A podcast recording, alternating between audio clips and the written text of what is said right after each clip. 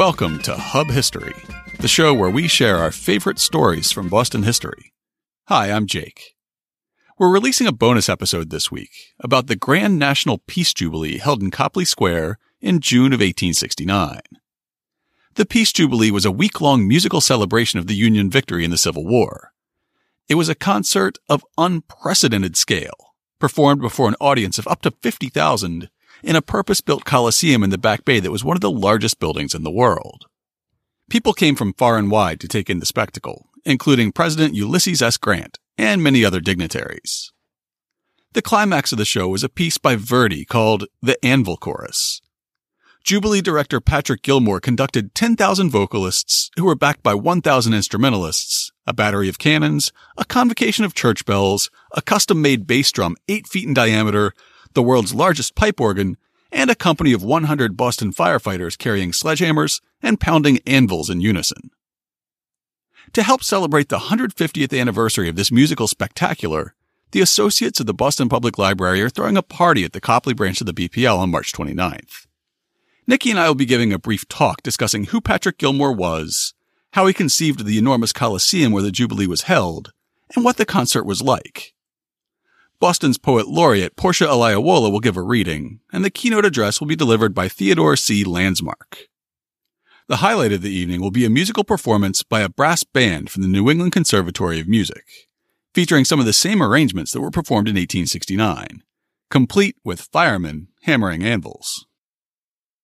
If you'd like to join us at the BPL on Friday, March 29th, make sure to pre-register by going to associatesbpl.org slash pierce that's P-I-E-R-C-E, or hubhistory.com slash jubilee150. The event is free, but you do have to pre-register to get in. Doors open at 7 p.m., and the program begins at 7.30. There will be a cash bar. Our description of the Grand Peace Jubilee originally aired as episode 102. Take a listen. In the 1850s and 60s, Boston undertook an unprecedented infrastructure project.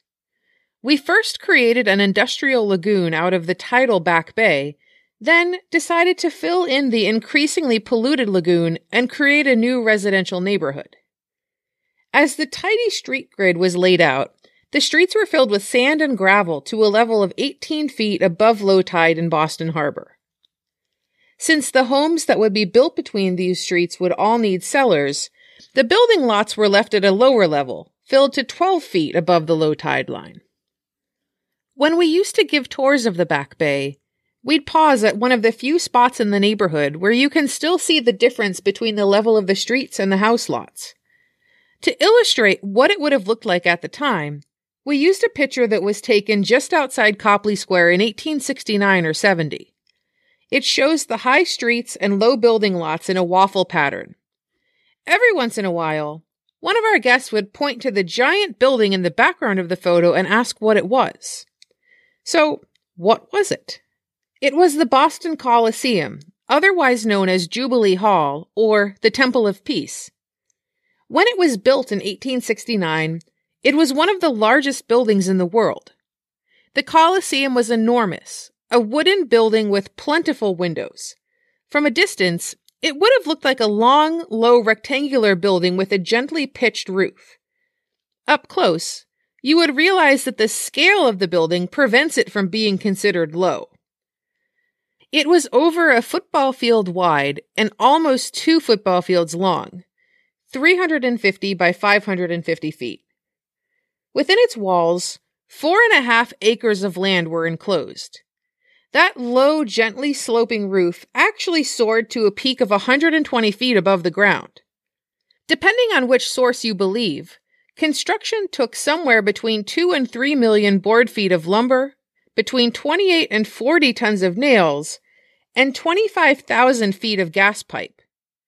There were 144 windows, 48 water closets, 12 grand stairways, and the whole thing was topped off by 7,500 pounds of paint. The end product was a vast concert hall that could seat up to 50,000 people. For comparison, the concert capacity of the TD Garden is just under 20,000. This enormous edifice stood on land that was newly filled in the Back Bay and not yet auctioned off as building lots. It was built for a Grand National Peace Jubilee held in June of 1869. The organizer and conductor of the Jubilee, the projector as he called himself, recalls what it was like at the moment that huge hall burst forth in song from the mouths and instruments of an unprecedented musical assemblage. The first peal of the organ was the signal to the chorus and orchestra to prepare. The 10,000 singers arose, and the thousand musicians placed their instruments in position. All eyes were now directed to the uplifted baton. Chorus, organ, and orchestra were to come in fortissimo at its very first move. For a moment, all seemed hushed into breathless silence. Then, in the name of God, the wand came down, and the grandest volume of song that ever filled human ear rolled like a sea of sound through the immense building. Grander and grander came wave after wave, now loud as the roar of the ocean, now soft as the murmuring stream. Oh, how beautiful, how pure, how heavenly! What sublime chords, what ravishing harmonies! That's right. For the first piece, which was the hymn we now know as A Mighty Fortress is Our God, the projector was conducting a 10,000 voice choir backed by an orchestra of 1,000 instruments. The overture from the Wagner, or for our listener Peter's sake, Wagner opera Tannhäuser followed, backed by a mere 600 musicians. Then came two pieces by Mozart, before 2,500 basses sang the Star Spangled Banner, with the full chorus of 10,000 singing the final notes together. After a brief intermission, things got even more dramatic. The second act opened with a hymn of peace written for the occasion by Oliver Wendell Holmes. Then the William Tell Overture, which you might better remember as the Lone Ranger theme. Sometimes in modern performances, the William Tell is punctuated by cannon fire. In the performance of the Jubilee, no such theatrics were added. Yet. After pieces by Rossini and Meyerbeer, the climax was planned for a piece commonly known as the Anvil Chorus by Verdi.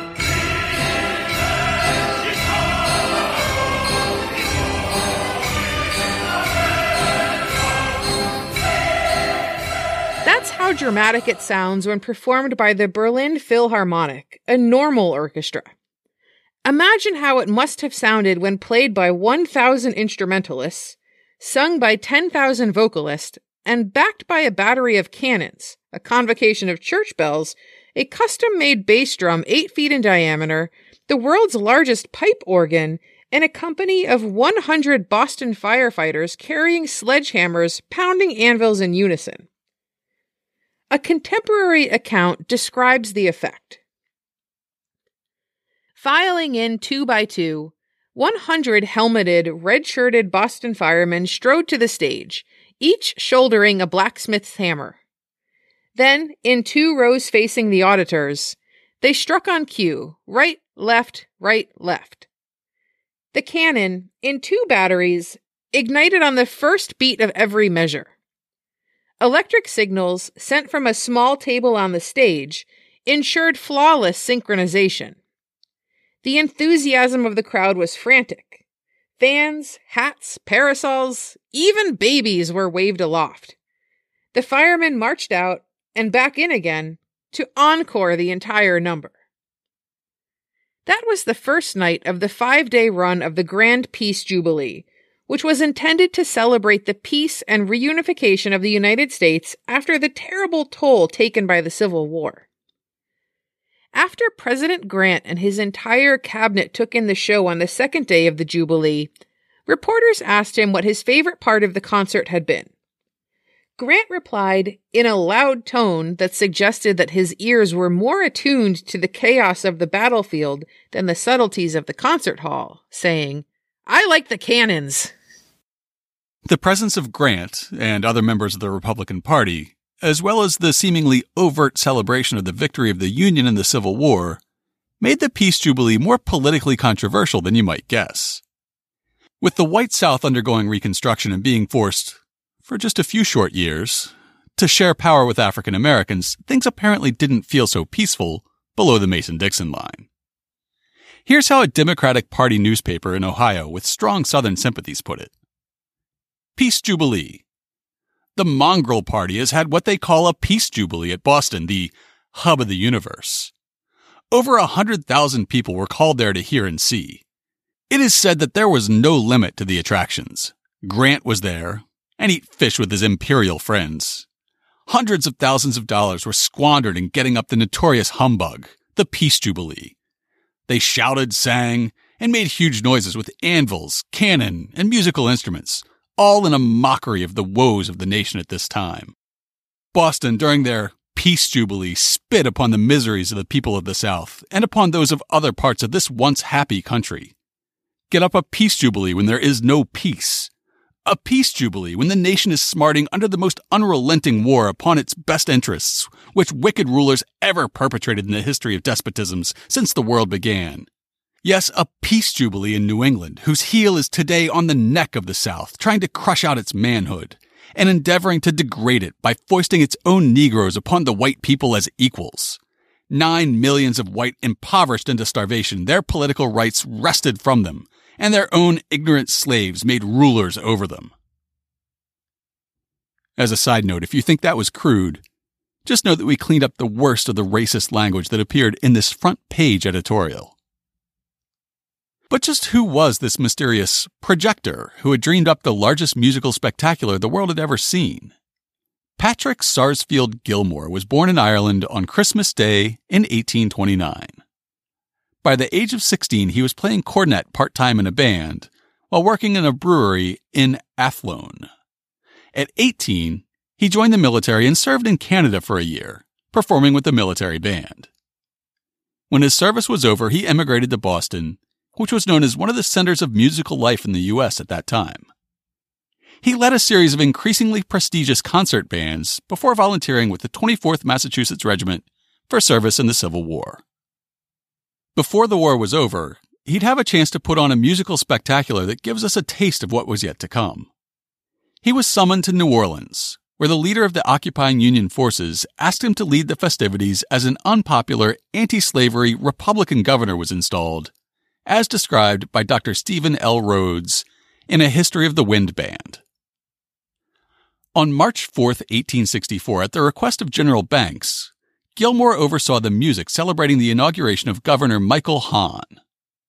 For the event, Gilmore created a grand national band consisting of 500 Army bandsmen plus additional drum and bugle players. He also organized a chorus of 5,000 children. In addition to many other patriotic tunes during the last number, Hail Columbia, Gilmore shot off 36 cannon by electric buttons from the podium. As the cannon fired methodically in time with the beat, the bells from the churches and cathedrals throughout the city chimed to create a most spectacular effect. It was a sensational event, on the order of something Jullien would have conceived, and undoubtedly whetted Gilmore's appetite for similar events in the future. Patrick Gilmore seems to have had a taste for excess in literature to rival his desire for excess in music. His book, A History of the National Peace Jubilee, in which he describes the planning and execution of the 1869 Jubilee, runs to over 700 pages. On page 2, he describes how he was struck by the concept of the Jubilee seemingly out of the clear blue sky. In June of 1867, Mr. P. S. Gilmore was passing a few days in the city of New York, and it was at this time that the first thought of a national jubilee to commemorate the restoration of peace throughout the land flashed upon his mind. The carrying out of the idea, he well knew, would afford an opportunity for the grandest musical festival the world had ever known. The scenes with which he was then surrounded immediately lost their interest, and he became absorbed by the grandeur of his conception. The general plan of the scheme, as afterwards adopted, seemed at once to unfold itself. Indeed, had the scenes of Broadway been instantly changed by the wand of a magician, they could not have been transformed into a series of more enchanting, dissolving views than were they vividly portrayed to him like a panorama of the coming event. A vast structure rose up before him, filled with the loyal of the land, through whose lofty arches a chorus of ten thousand voices and the harmony of a thousand instruments rolled their sea of sound accompanied by the chiming of bells and the booming of cannon, all pouring forth their praise and gratulation in loud hosannas with all the majesty and grandeur of which music seemed capable.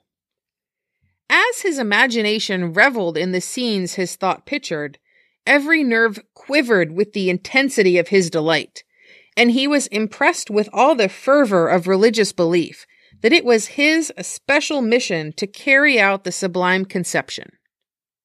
With almost prophetic instinct, he felt at the time that it would take two years to realize the full development of this inspiring vision, and in some degree, the final success of the Jubilee may be attributed to the fact that he kept secret these first impressions of the project. By 1869, Gilmore was already known for putting on large scale concerts every year on Boston Common for the 4th of July. In an early version of the Jubilee plan, he meant to build the venue for his 1869 extravaganza right there on the Common as well. Those rumors inspired this March 1869 letter. Sir, we have read with surprise and awe your proposal to hold a peace festival on Boston Common, and forward you this our protest we place our objections on the following grounds. First, in building a coliseum such as you describe, by building a board fence 11 feet high entirely around the common, you would be confining the common to a very limited space. It would naturally chafe under this restraint, as it has been accustomed to roaming around at its will. Second, the four ladies and gentlemen who now occupy the position of watchers at the base of the Brewer Fountain should be considered. It is not using them with gentlemanly consideration to thus debar them from their view of Park and Tremont streets, which is the only recreation they enjoy. This your board fence would do. We started to have some doubts about the letter with this next paragraph. Third, serious fears are now entertained that the fountain on the frog pond would overflow with indignation at this act of tyranny, and it is very evident that the frogs would suffer no small inconvenience from the danger of being bailed out with Jeff Davis. They are not generally croakers, but we think their objections in this respect are very laudable. Fourth, not only would it make bald headed places on the grass, wear out the seats, rub the paint off the fences, and crowd the flagstaff, but such a large number of persons must necessarily carry off large quantities of gravel upon the soles of their boots. These, our valid reasons, do we thus lay before you, feeling sure that they carry conviction with them. We consider the common holy ground, and the time is most assuredly coming when no one shall be allowed within its hallowed precincts. It pains our heart's core to see the thoughtless deers, as they frisk and gambol over its surface, and we considered it a just retribution that the bear, who temporarily there did dwell, destroyed one of these wicked creatures in the midst of its sin. No, oh no, not the common. Anywhere else, but do not insist upon the common. We objected to new thoroughfares, free churches, horse cars, Cochituate water, the widening of streets. But the rash and impetuous freebooters who compose the rising generation would not listen to us. But the time is coming. The time is coming. Let us hear from you at an early day, and that you will accede to our request is the prayer of this petition. Yours respectfully, signed, A. Fossil. You will be cussed. You are a wretch. O fogey. O are you sane. A moldy pate. And 49 others. If you ever listen to Car Talk on WBUR, that list of signatories could be taken straight out of the Car Talk credits. If you hadn't already figured it out, those names make it clear. The letter is satire. It was addressed to Mose Skinner in a publication that's kind of a 19th century version of The Onion. That letter may be a phony, but there were similar editorials in Boston's real newspapers. One from the Boston Daily Advertiser on January 19, 1869, reads just like more recent objections to the plan to build an arena for beach volleyball on the Common if Boston had been forced to host the 2024 Olympic Games. Earnestly concurring, as we do in the general hope that the project for a national peace festival next June may move steadily and prosperously on to a complete success, we must endorse with emphasis the suggestion already made in our columns that the Common is not the proper place for the contemplated Colosseum. The Common is an inheritance needing to be guarded with the most constant and the most jealous care. Improvement assaults it on one side, while enterprises intrinsically worthy of the heartiest support threaten it on the other. The citizen who appreciates the full value of the treasure which the wisdom of our fathers left us, a treasure for which New York or Chicago would give millions were it attainable, has to be constantly in arms against the insidious attacks of projects like these. And now that the integrity of the common as a common is menaced by an enterprise which otherwise demands all his public spirited assistance, he must redouble his wariness and fortify his conservatism with new resolution. We need hardly urge any further argument than that the rule against the admission of structures of any kind to the common is inflexible and cannot be waived even upon an occasion so extraordinary as this. It may be claimed that the building proposed is only temporary. Time must be employed to build and to destroy, and the portion of the commons so unlucky as to be selected will thus be taken from its public uses for an indefinite period and left in no condition to be immediately available again.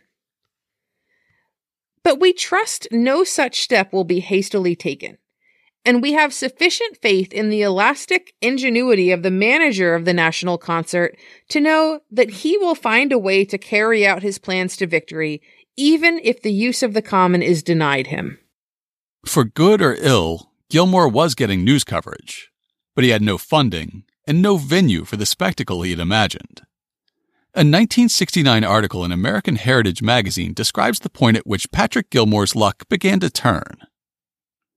A number of thousand dollar pledges rolled in, principally from hotel keepers, music publishers, and others who stood to benefit directly. The school board agreed tentatively to allow 20,000 children to sing as a feature for one day only, and an ironmonger offered to furnish 100 anvils free. But this was hardly a drop in the financial bucket, and public interest remained low. Gilmore pleaded with Boston's builders to supply lumber and workmen and to wait for their pay from ticket sales, but the builders had little faith in that three promoters set out to sell $50,000 worth of tickets in a month for a 5% commission, but gave up in disgust after three days. Gilmore next tried to persuade each local lumber dealer to contribute a part of the building. No luck. He campaigned through the state, asking each town to send a volunteer corps of Civil War veterans to contribute one day's work. Nothing doing. But at this point, he got a big break Boston's leading merchant, Eben D. Jordan, head of Jordan Marsh Company, had been watching Gilmore with mingled admiration, wonder, and the realization that a successful Jubilee would be mighty good for Boston business. Early in March, Jordan agreed to help organize the National Peace Jubilee Association and to be its treasurer. That did it. Top businessmen and bankers were quick to join the executive committee and they agreed to underwrite expenses from their own pockets to be repaid from seat sales. The site of the Jubilee was changed from the Common to St. James Park to quiet the Back Bay set. As funding and construction began to come together, Gilmore was able to focus on the program. There would be a prayer by Edward Everett Hale, an opening hymn of A Mighty Fortress is Our God, a hymn of peace to be written by Oliver Wendell Holmes, then a traditional repertoire of classical music. The climax came with Verdi's Anvil Chorus, where we opened.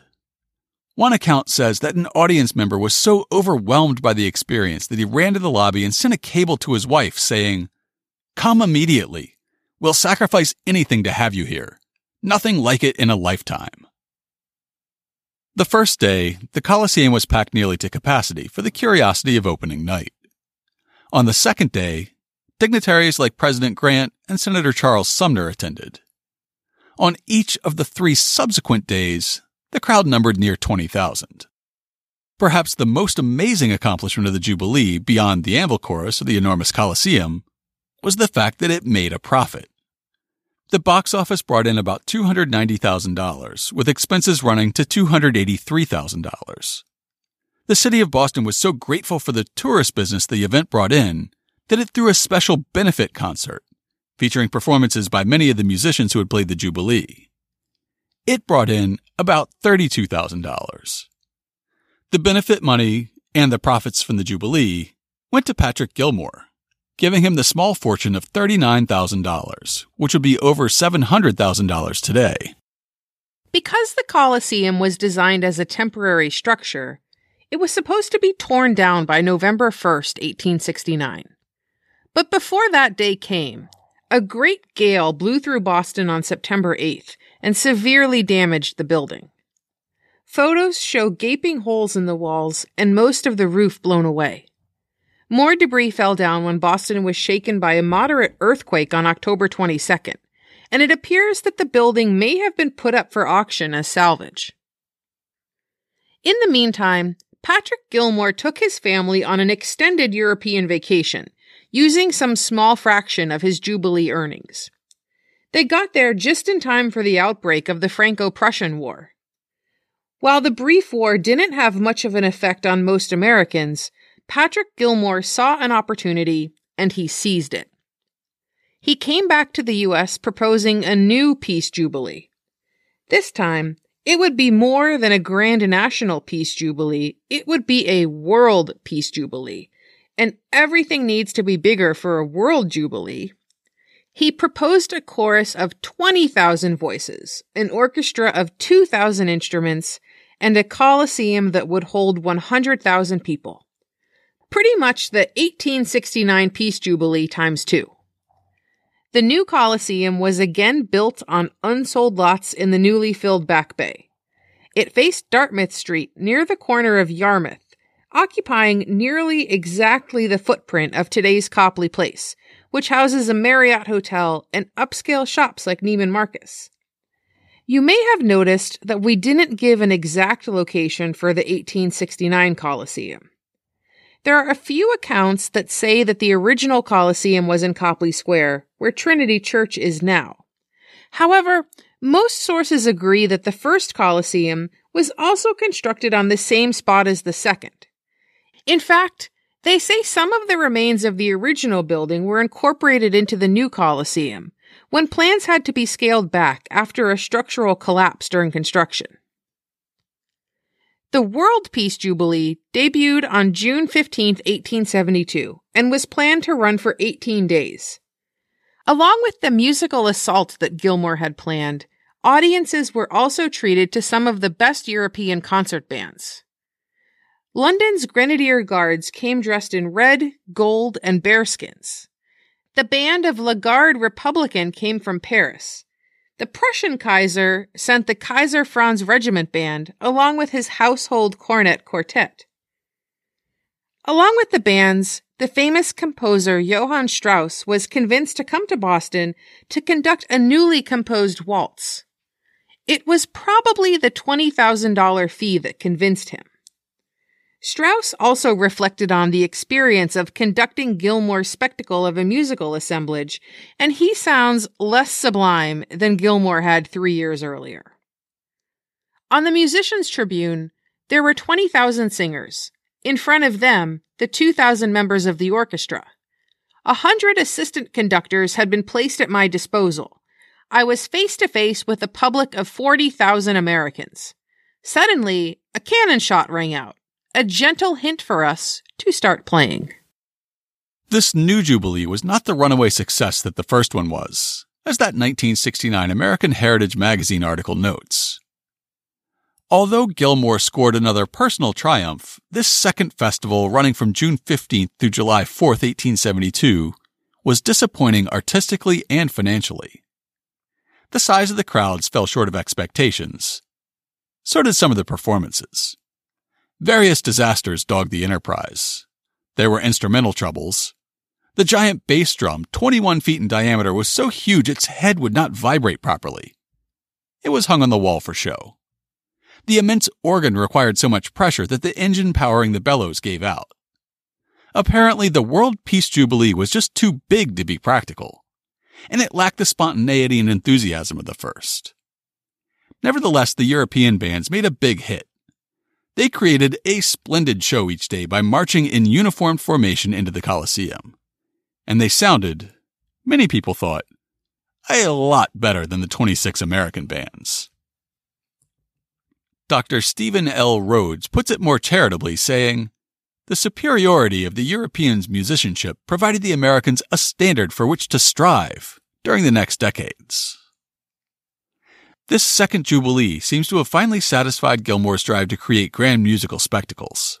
In his later years, he focused on creating a touring band, as described again by Dr. Rhodes. Eventually, Gilmore's band was considered without peer in America, if not the world, and engagements were plentiful. By 1880, a typical year's engagements consisted of a summer concert series at Manhattan Beach, winter concerts at Madison Square Garden, formerly Gilmore Garden, and tours during the fall and spring under the management of David Blakely. Through his nationwide tours, and he was essentially the only touring band of the time, the general populace not only enjoyed the popular music of the day, but were exposed to the music of European masters. Where else would they hear the music of Wagner, Liszt, Mendelssohn, Berlioz, Rossini, Verdi, and more? Gilmore's library had amassed 10,000 pieces, and he employed two or three men to write new arrangements for the band. It was said that the players were so accomplished that they could read many of the most difficult arrangements at sight without the need for rehearsal. The Peace Jubilee had one final hurrah in Boston. The first Grand National Jubilee was a moving tribute to peace after our Civil War and the later World Peace Jubilee was, at least on the surface, meant as a celebration of peace after the Franco Prussian War. But the 1889 Grand Anniversary Jubilee was a celebration of nothing but nostalgia, marking the 20th anniversary of the first Jubilee. Here's how American Music Preservation describes it. This festival was to celebrate the anniversary of the National Peace Jubilee 20 years earlier, and like that one, this grand anniversary jubilee took place in June. The dates were June 5th through 9th, 1889, at the Mechanics Building in Boston. The performers included a 1,000 voice chorus from Boston choral organizations, a reunion jubilee chorus of 1,000 voices, and a children's chorus of 1,000 voices from Boston Public Schools. The opening concert on June 5th began with the overture to Richard Wagner's opera Tannhäuser by Gilmore's band and included Handel's Hallelujah Chorus and closed with the patriotic song My Country Tis of Thee. Patrick Gilmore's own final hurrah came on September 23, 1892. The band was on tour in St. Louis, and after directing the concert that evening, Gilmore retired to his hotel room. He died the next day. As his coffin was carried to the train, his band followed along, playing Handel's Death March in a sort of classical version of a second line.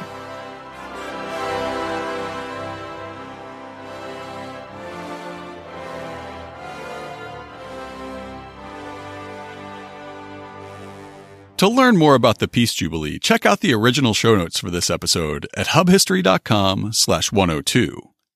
And if you want to join us at the library's 150th anniversary commemoration, go to hubhistory.com slash jubilee 150 or associatesbpl.org slash pierce. Thanks for joining us for this special bonus show. We'll be back on Sunday with a new episode.